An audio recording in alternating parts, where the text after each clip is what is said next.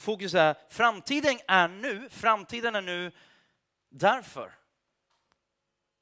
Ge akt. Ge därför akt på några saker. Och vi ska gå från Hebreerbrevet kapitel tio, vers tjugoett till tjugofem. Hebreerbrevet tio, tjugoett till tjugofem. Vi har en stor präst över Guds hus, och det är ju författaren talar om Jesus Kristus. Låt oss därför med uppriktigt hjärta gå fram i full trosvisshet, trosvisshet med ett hjärta som är renat från ett ont samvete och med en kropp som är badad i rent vatten, talar om dopet där, dopet i vatten. Låt oss orubbligt hålla fast vid hoppets bekännelse, ty den som har gett oss löftet, han är trofast eller är trofast. Låt oss ge akt på varandra och uppmuntra varandra till kärlek och goda gärningar. Låt oss inte överge våra egna sammankomster som en del har för vana, utan uppmuntra varandra. Detta så mycket mer som ni ser att dagen närmar sig. Den första versen. Eh, vi har en stor präst över Guds hus. Kan man säga på ett sätt summerar hela Hebreerbrevet. Det är vad Hebreerbrevet handlar om. Att, att visa på hur stor Gud är, hur stor Jesus Kristus är. Eh, och i det sammanhanget präst, överste präst, lite konstigt kanske sådär för, för en, en, en stockholmare idag. Men, men just prästen var liksom ja, men ledaren, de andliga ledarna, tydliga ledare var även eh, lite sådär politiskt. Men, men det stora, det var, det var ledarskapet i samhället. Och egentligen kan man säga så här, så att för hebreerna han, hebreerna handlar det om vad, vad som var stort tidigare. Och, och det, var, det är så lätt att komplicera allting. Det är så lätt att, att hamna fel och komplicera, krångla till det så att man börjar gå tillbaka istället för att bara, vad handlar livet om? I United säger vi så här ganska enkelt, eh, nu, nu står det inte någonstans, det brukar vara med att det står älska Gud, älska livet, älska människor. Någon av er kanske har hört det tidigare. Men, eh, och det är någonting som vi, som vi pratar om, och egentligen så, så är det bara en, en sammanfattning, och vår sammanfattning av någonting som står i Nya Testamentet, Matteus tjugotvå, där kanske någon har hört. Gud säger så här, vad handlar den kristna tron om? Vad, vad, vad, vad handlar det om? Om det är lagar, det är måsten, det är regler, hit och dit. När det handlar om två saker. Nummer ett, älska Gud av hela ditt hjärta, hela din själ och hela ditt förstånd. Av allt det du är och har. Och sen älska din nästa som dig själv. Det är tre bitar, eller relationen till tre personer, personer eller personas. Vi har relationen till Gud, älska Gud. Relationen till dig själv, älska dig själv. Älska, lär dig älska det, det liv som Gud har gett. Och älska människor. Um, så som du älskar dig själv. Um, så hebreerna har fått tag i det här tidigare, men nu har de börjat glida iväg, de har börjat driva bort. Är det någon som gillar dykning? Fridykning, PADI, C M A S, kanske någon har sådär, ja. Du och jag, vi kan gå och dyka någon gång. Um, nej men vi, vi um, jag har dykt en del, uh, och vid ett tillfälle speciellt som jag kommer ihåg så var vi i Engelska kanalen. Och vi skulle göra en, det kallas så här, specialty dive. Så får man ett litet certifikat så där gulligt efteråt. Engelska kanalen, precis off the coast of Southampton.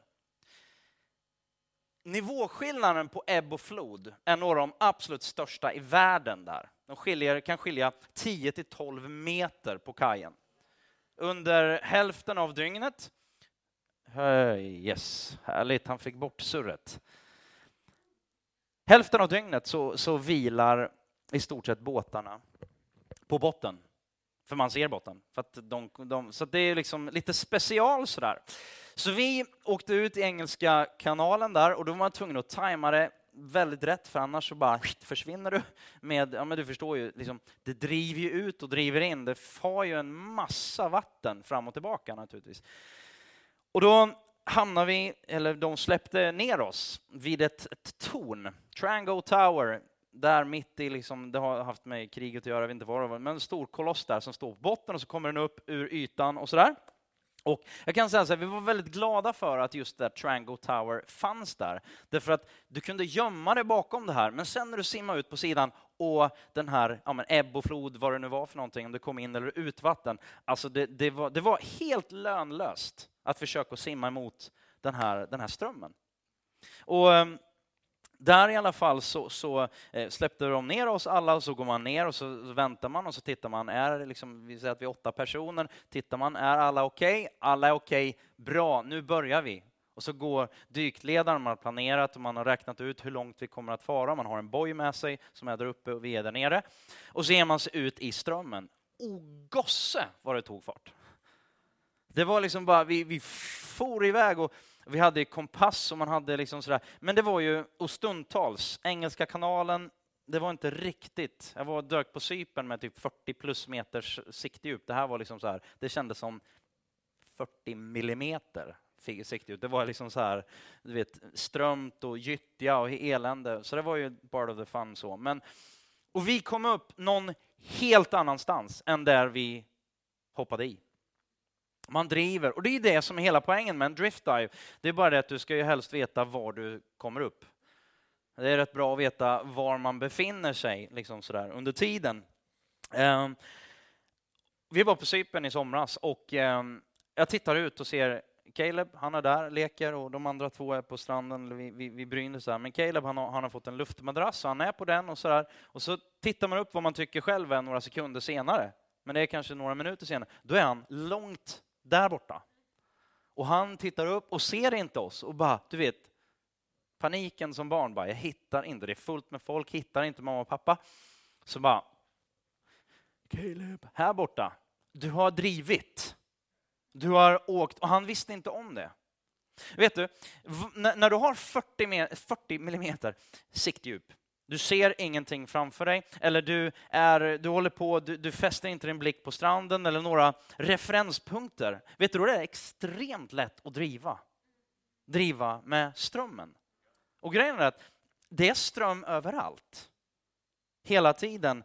Det är strömt i våra och runt våra liv. Gamla, eller sjömän i gamla tider, de var tvungna att ha referenspunkter även mitt ute på sjön och mitt ute på havet. Det fanns ingenting utom vad då? Jo, stjärnorna och, och solen. Det fanns inga andra referenspunkter. Vågorna är dåliga referenspunkter för de rör sig hela tiden. Du behöver en fast referenspunkt. Och jag vill ge fyra referenspunkter, eller tre, eller två, vi får se hur många det blir. Men jag vill ge, vi pratar om tydlighet och stabilitet här. Vi vill ge akt på några referenspunkter. Du kan kalla dem också för vanor. Därför att vanor som du etablerar, du, någon sa, du formar ju vanor och sen kommer vanorna att forma dig. Någon som vill hänga på och köra Vasaloppet till exempel behöver skapa en vana att träna inför Vasaloppet. Du måste ju inte köra Vasaloppet. Det är ett fritt land. Så det säger. Men om du ska göra det, då måste du skapa vanor. Du kan inte bara gå på känsla, eh, utan du måste skapa vanor. Du måste ha disciplin. För du vill ju inte bara, eller faktum är att jag tror inte på status quo. Jag tror inte att det går för en människa att bara förbli där man är. Status quo, stå stilla. Du rör dig i någon riktning. Du bara märker inte det. Så antingen gör du det by default eller by design. Du väljer. Hur vill du röra dig? Jag tror att alla vi har märkt hur lätt det är att driva. Du, alltså, det är så lätt. Jag behöver inte göra någonting. Man får ju dit man inte vill. Varför? Alltså, är det någon fler som har bara nästan knutit näven mot himlen och sagt, varför ska det vara så svårt att gå rätt väg? Varför ska det vara så svårt att liksom be a good person? För det, det försöker vi alla, och det är väl något slags gott i det, även om vi inser, och Bibeln talar om för oss väldigt tydligt, att du kan ge upp det där, du kommer aldrig lyckas vara the shit. Because you're full of shit. Så att, jag har P H D i att gå fel. Jag har liksom en masters i, i att inte välja rätt. Varför är det så? Bibeln talar om vår onda natur, vår adamska natur. Adam och Eva Det gick lite fel där i början. Tyvärr lever vi också och gör fel konstant hela tiden. Men för att inte driva helt vilse så behöver vi referenspunkter. Vi behöver vanor som vi etablerar, som vi formar, som kan forma oss. Och Hebreerbrevet handlar egentligen om att inte ge upp kampen för det nya förbundet. Alltså kampen för det bättre kontraktet. De bättre förhållandena. Inte längre nu, för att följa Gud så måste du tänka på det här och så sex tusen sjuhundraåttioelva andra regler och lagar, utan du behöver tänka på en sak. Du behöver älska Gud, eller två saker. Älska Gud och älska din nästa som dig själv. Det är det du behöver fokusera på. Så ge därför akt. Och så tar vi, vi, vi går nerifrån och upp. Eh, vers tjugofem. Låt inte överge. Låt oss inte överge våra egna sammankomster som en del har för vana. Det har du vana. Utan uppmuntra varandra. Detta så mycket mer som ni ser att dagen närmar sig. Ta vara på sammankomsterna. Väldigt tydligt i United så är kyrkan är inte lika med gudstjänster. Det är väldigt tydligt någonting som vi rent teologiskt då, och när vi läser Bibeln så, så vill vi förtydliga det. Men också väldigt tydligt är att kyrkan behöver gudstjänster. Kyrkan är mycket mer än bara gudstjänster eller connects eller ett event. Kyrka är en familj. Om du frågar oss, frågar Linda, kanske snarare, men jag, jag, om du frågar, frågar Linda, beskriver en familj, så kommer hon inte bara, ja, klockan halv sju så vaknar Ville och då byter vi blöja på honom och så ska han ha välling och sen försöker vi få honom att sova. Men det vill han inte, så att då gör vi någonting annat och sen... Och så börjar de beskriva exakt i detalj vad vi gör. Det är ju inte kanske den mest fantastiska bilden och det jag omedelbart tänker på när jag tänker på vår familj. När jag tänker på vår familj så tänker jag på det är liv, det är passion, det är rörelse, det händer saker.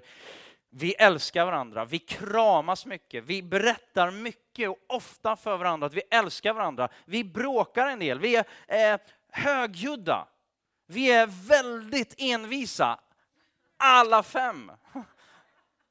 Alltså det är lite, det, det är liksom så här. The big Greek fat happy family. Inte bara ett Excelblad. Det är inte vår familj. Sen behöver vi ibland Excelblad, eller inte bara ibland. Utan vi behöver Excelblad, vi behöver strukturer. Och vi behöver sammankomster.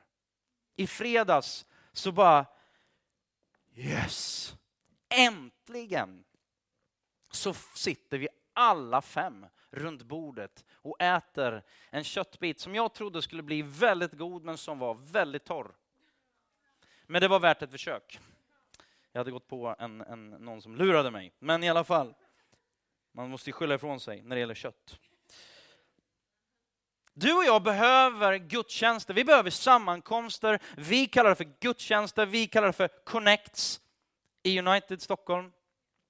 Det är viktigt. Ehm, tro kommer av predikan, predikan av Kristi ord. När du kommer på våra sammankomster så kommer du få Guds ord predikat. Det är väldigt enkelt. Vi, I tell you, jag är full av idéer.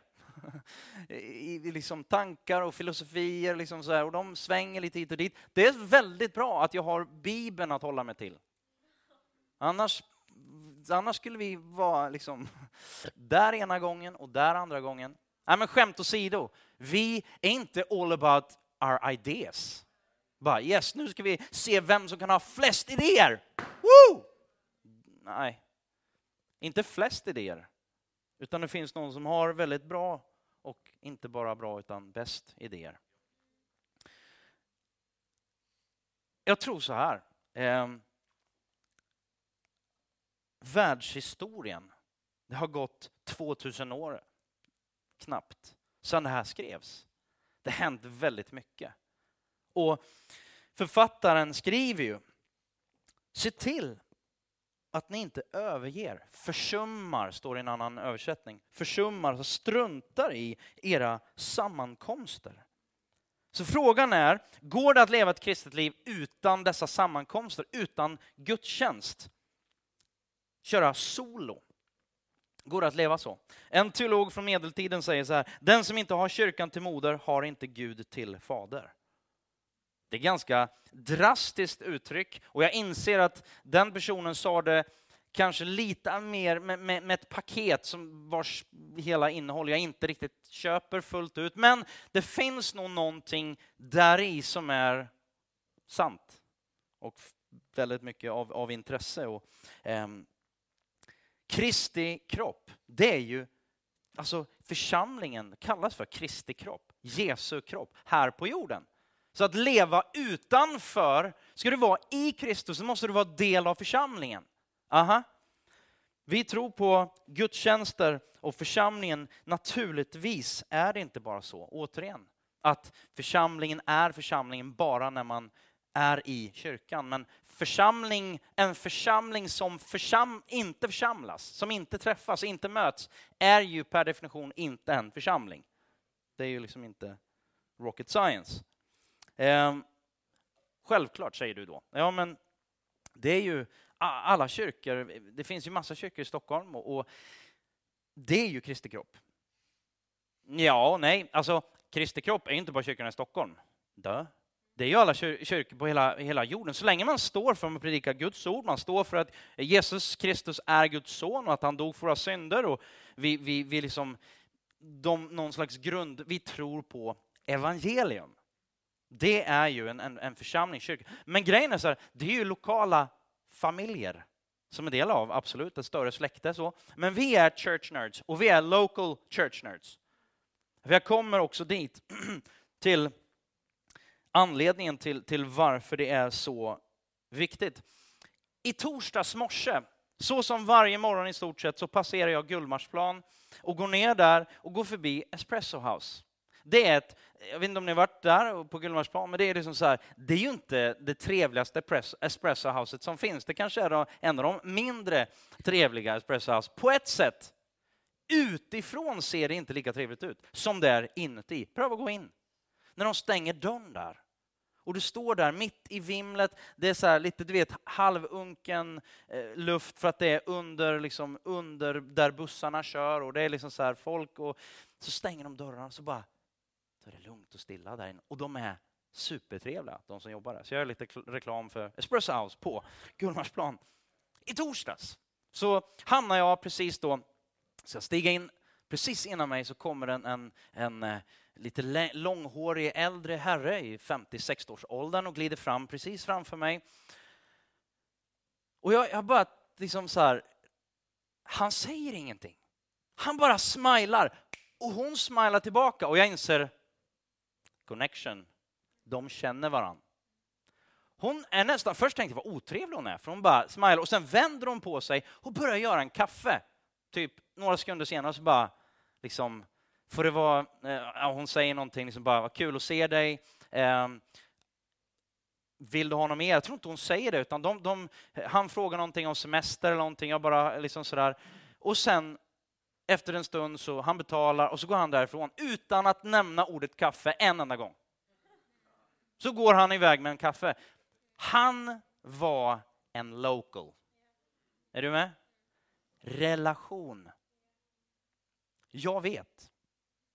Och dessutom säger alla marketingfolk i businessvärlden att relationer, det är vägen framåt. Företag vill inte bara längre ha liksom nöjda kunder. Man vill ha engagerade kunder. Är du med? Det är skillnad. Så bara, ja, vi vill ha nöjda kunder. Ja. Nej, du vill ha engagerade kunder. Kunder som pratar om dig. Kunder som, är, som, som bryr sig om ditt varumärke. Som ser det som, som sin livsuppgift att ta det vidare. Att vara en missionär av ditt märke. Det är ju väldigt världsligt att tala på det sättet, kan man tycka. Men folk är folk. Och precis som det inte hade funkat, han den här stammisen på Espresso House i Gullmarsplan hade inte varit en stammis på samma sätt om det hade varit Espresso House säger så här, vi ska ha ett enda stort, mega, jättefett Espresso House mitt i Stockholm någonstans. Där det är, det är liksom... McDonald's, drive-in, liksom hela kittet, då är det inte längre Espresso House, då är det någonting annat. Det finns en local touch på varje ställe. Och det som är så, så skönt att se där i, på Gullmarsplan, det är att de tar sin, de barista som står där, de tar sin uppgift på allvar. Och de verkar faktiskt tycka om folk som kommer dit. De är trevliga. Um, och det finns någonting där. Du och jag behöver varann.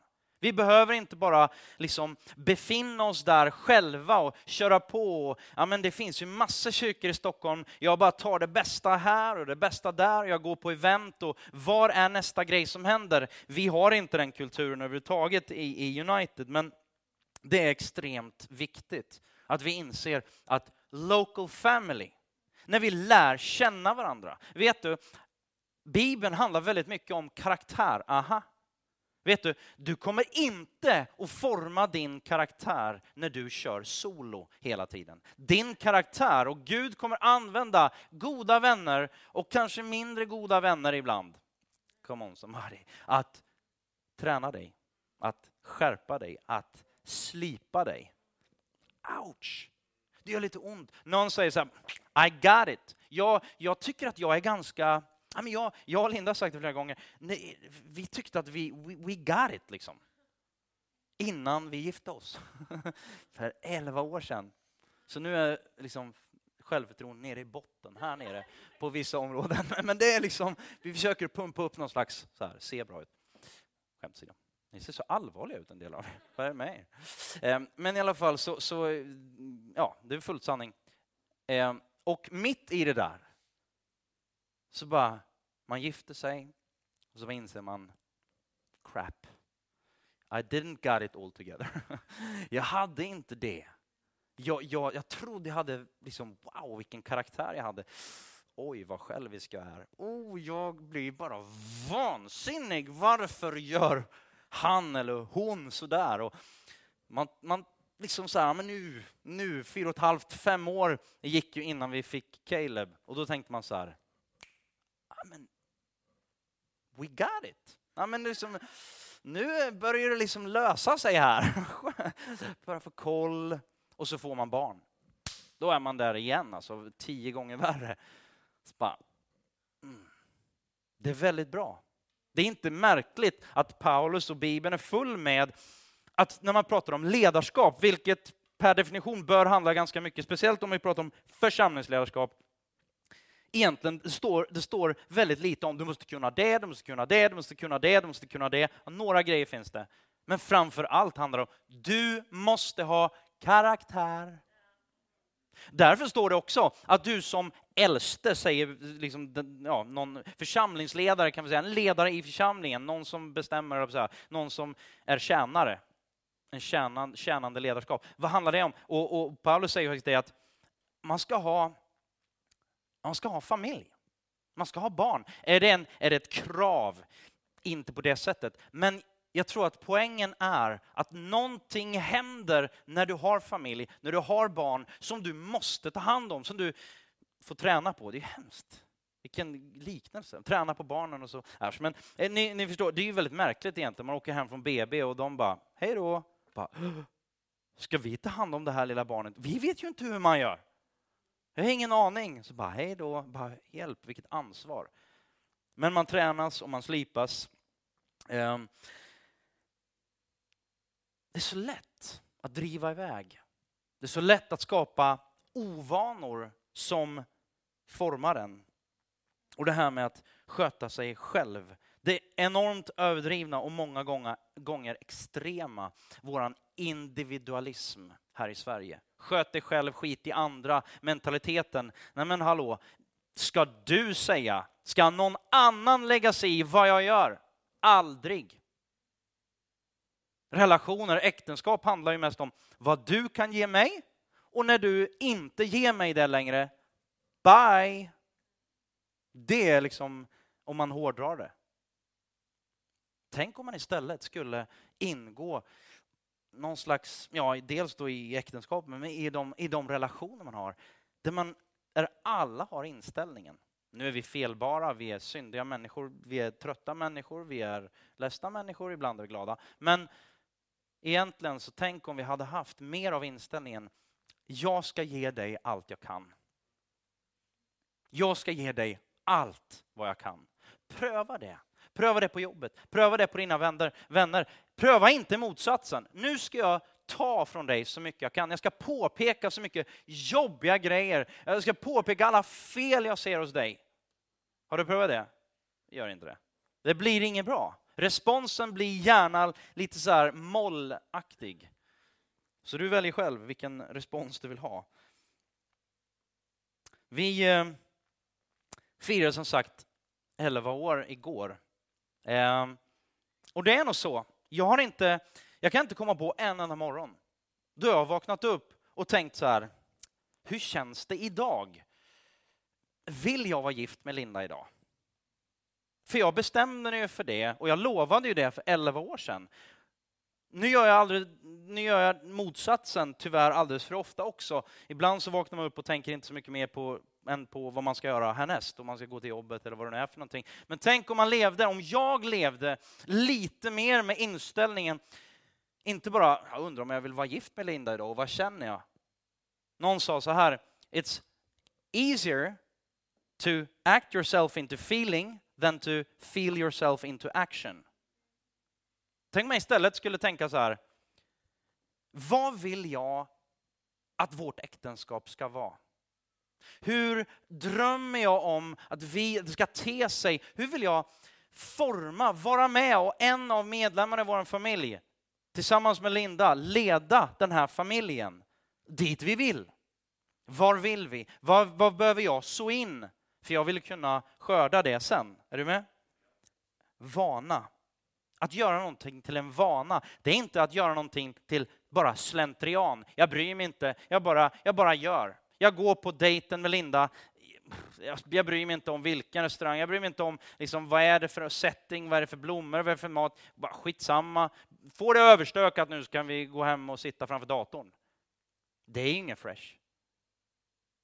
Kyrka. Jag har... Jag, jag, jag, det är klart att om jag hade liksom funderat bara, åh, varje morgon, söndag morgon eller vad det nu är för något. Åh, nu, nu spritter det i mig och nu vill jag gå, på, gå, till, gå, till, gå till kyrkan. Jag vill gå till... Ja, men det är klart att det inte alltid är så. Men ska jag vara riktigt ärlig, jag funderar inte så mycket på just det. Är du med? Utan jag är grymt tacksam. Jag tänker faktiskt kyrka, jag tänker mest på de människor jag kommer att få se.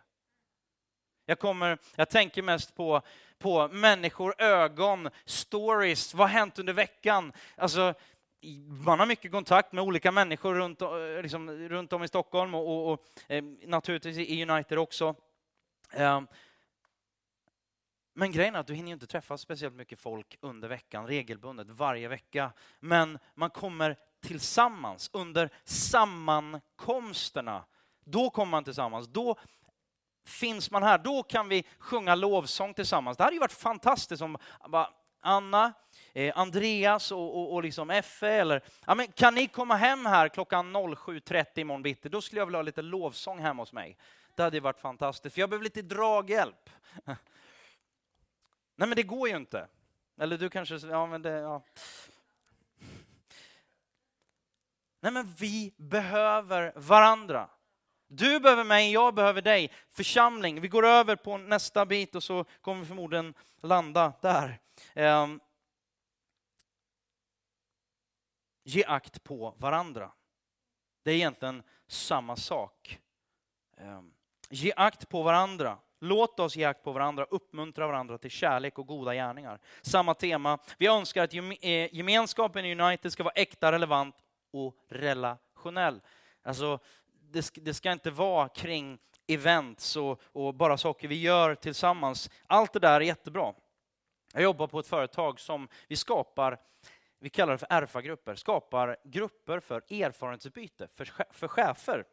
Ehm, och vad våra chefer säger, några saker. Det är liksom så här, det handlar ju om, och varför jag vill sitta i den här gruppen. Det är för att jag får dela erfarenhet och kunskap. Inte bara med alla som jag träffar och inom min... min, mitt specialgebit, utan från alla möjliga branscher. Och jag, jag får utbyta erfarenhet från, med, ja, egentligen, från andra människor. Bara folk, självklart på det, på det sättet inom samma roll och så vidare. Men, men också så här, reflektion. Vi får reflektera tillsammans. Det, det, jag sitter ju och reflekterar. När jag sitter i, i, i bilen på vägen hit, eller jag, jag, jag sitter på tunnelbanan på vägen hit. Jag reflekterar, jag funderar ju. Men det är ju mina frågor och mina svar hela tiden. Det är väldigt bra att få andra personers input. Hur du än gör så blir du, och du är, snävtänkt, lite trångsynt. Nej, inte du. Bara grannen som sitter bredvid dig, naturligtvis. Många pratar om chefer. Men jag tror inte bara chefer, utan vanligt folk. Man pratar om ensamheten. En chef då som ska ta beslut ensam. Och då är det ju naturligtvis inte så att det är främst den sociala ensamheten. På det sättet att kaffe, liksom, vid, vid, vid, vid kaffebordet eller vid kaffeautomaten och, och vid, vid, på rasten eller lunchen eller vad det är. Det är klart man har folk omkring sig hela tiden. Men det är det värsta som finns, att vara omgiven av folk hela tiden men ändå känna att jag är ensam i mina beslut, i mina stora frågor, de egentliga frågorna som jag bryr mig om. Jag tror att det är ganska likadant eh, överhuvudtaget. Det är inte det svåra inte att ha folk att käka lunch med. Men den utmaning kan vara en utmaning när det kommer till de stora livsfrågorna. När vi inte längre bara pratar om hur var vädret under semestern och vad kul, ni var på Cypern och aha, ni ska resa dit sen och, och vad roligt. Jo men du, de har ju sagt att det ska vara väldigt fint väder här nu i höst och, och sen blir det nog en riktigt bra vinter och ja, det var ju lite kallt förra vintern och, och liksom, hur, hur känns det med solbrännan? Fick du lite tid idag och, och sitta i solen? Nej, du fick inte. Alltså allt det där är ju jättetrevligt under trettio sekunder. Men inte så kul och givande om du vill bygga en, en långsiktig relation. Du behöver ge akt på din bror. Äkta kärlek säger ibland stopp, hit men inte längre. Du kör över mig. När du sa så, då kände jag så här. Det funkar inte. Jag skulle vilja att, liksom bara fundera på det. Eller... Hur, hur, hur kan man ta sig... Jag har satt mig i den här situationen. Jag har satt mig... Jag har skitit i det blå skåpet. Vad ska vi göra? Vad ska jag göra? Vad ska jag ta mig till? Du, jag, jag var med om något liknande. Jag vet precis hur du känner. Jag gjorde så här. Det kanske inte är exakt, men... Bolla. Vad tänker du? Hur känner du? Bara, jag känner... Det är elände. Det, det är värdelöst. Jag känner mig som en, en hycklare. Och så börjar, jag vet, alla, alla, jag tror vi alla, mer eller mindre, vi, vi visar ut oss själva. Ja, men jag får gult kort idag, jag, jag, jag, jag kan inte gå till kyrkan idag. Våra sammankomster. Nej, men jag har gett mig själv rött kort. För under helgen så gjorde jag det här. Eller förra veckan gjorde jag det här. Faktum är att jag ger mig själv rött kort och matchstraff fyra veckor. För jag känner mig, jag kan inte gå, jag känner mig som en hycklare. Jag vill inte gå till kyrkan. Då har man missuppfattat vad kyrka är. Då är kyrka någon slags uppställningsplats. Någon, någon slags eh, pedestal där man ska gå och visa upp sig och sina duktigheter. Men det är ju inte vad kyrka är. Kyrka är inte en uppvisningsplats för härliga helgon som går omkring med någon slags gloria över huvudet. Kyrka, det är en under construction ställe. En arbetsplats. Du och jag är under construction. Vi är på väg någonstans. Allt är inte perfekt. Det är ganska lite som är perfekt. Kom inte till United Stockholm eller någon annan United-kyrka och, och fundera på, jag kan ju se vad som är fel. Dö. Jag kan säga så här, att det är inte svårt att hitta fel, men det är en helt annan sak att engagera sig och ta sikte på för att göra någonting bättre och röra sig framåt. Var är vi på väg? Var är du på väg? Är du en problemorienterad människa eller är du en lösningsorienterad människa? Jag kan ju tänka mig att hellre spendera tid med lösningsorienterade människor. Ibland är jag problemorienterad. Får jag en släpp av Linda eller någon annan kanske? Och så får man lyfta blicken. Det är väldigt viktigt att ge varandra en örfil när det behövs. En kram när det behövs. Let's be real. relevant and relational. Den sista biten är ge akt på ditt hjärta. Jag ska inte ta så mycket om det, men egentligen handlar det om relationen med Gud. Så även om vi säger så här, Bibeln talar inte speciellt mycket om din individuella relation med Gud, jag och Jesus. Ja, det är bara jag och Jesus. Det är som jag kör mitt eget race. Och vi säger, du kan inte leva. Jesus menade aldrig att den kristna tron, att vara en Jesu Kristi efterföljare, handlar i främst om att, att bara köra sitt eget race. Nej, nej. Däremot så behöver du leva ett liv, ett enskilt liv. Jesus, eller eh, vi, vi, liksom, om man tar Jesu ord, i det fördolda, när ingen ser. När du är helt själv. Du måste inte be. Eh, du måste inte läsa Bibeln. Det finns inga måsten. Om du inte vill. Om du vill leva ett liv med Gud, då måste du spendera tid med honom. Om jag vill leva ett liv med mina barn, om jag vill att de ska relatera till mig när de blir äldre, då kan jag inte börja på deras, liksom, och, och ha ett fint tal på deras bröllop och tro att det ska liksom bara tumma upp. Resten har jag bara skitit i. De liksom bara, nej men jag har inte tid nu. Liksom, ja, vänta lite. Om det bara är den, då, jag bygger ju inte en relation. Jag spenderar inte tid. Gud, spenderar vi tid med honom? Du måste inte, men om du vill, då måste du.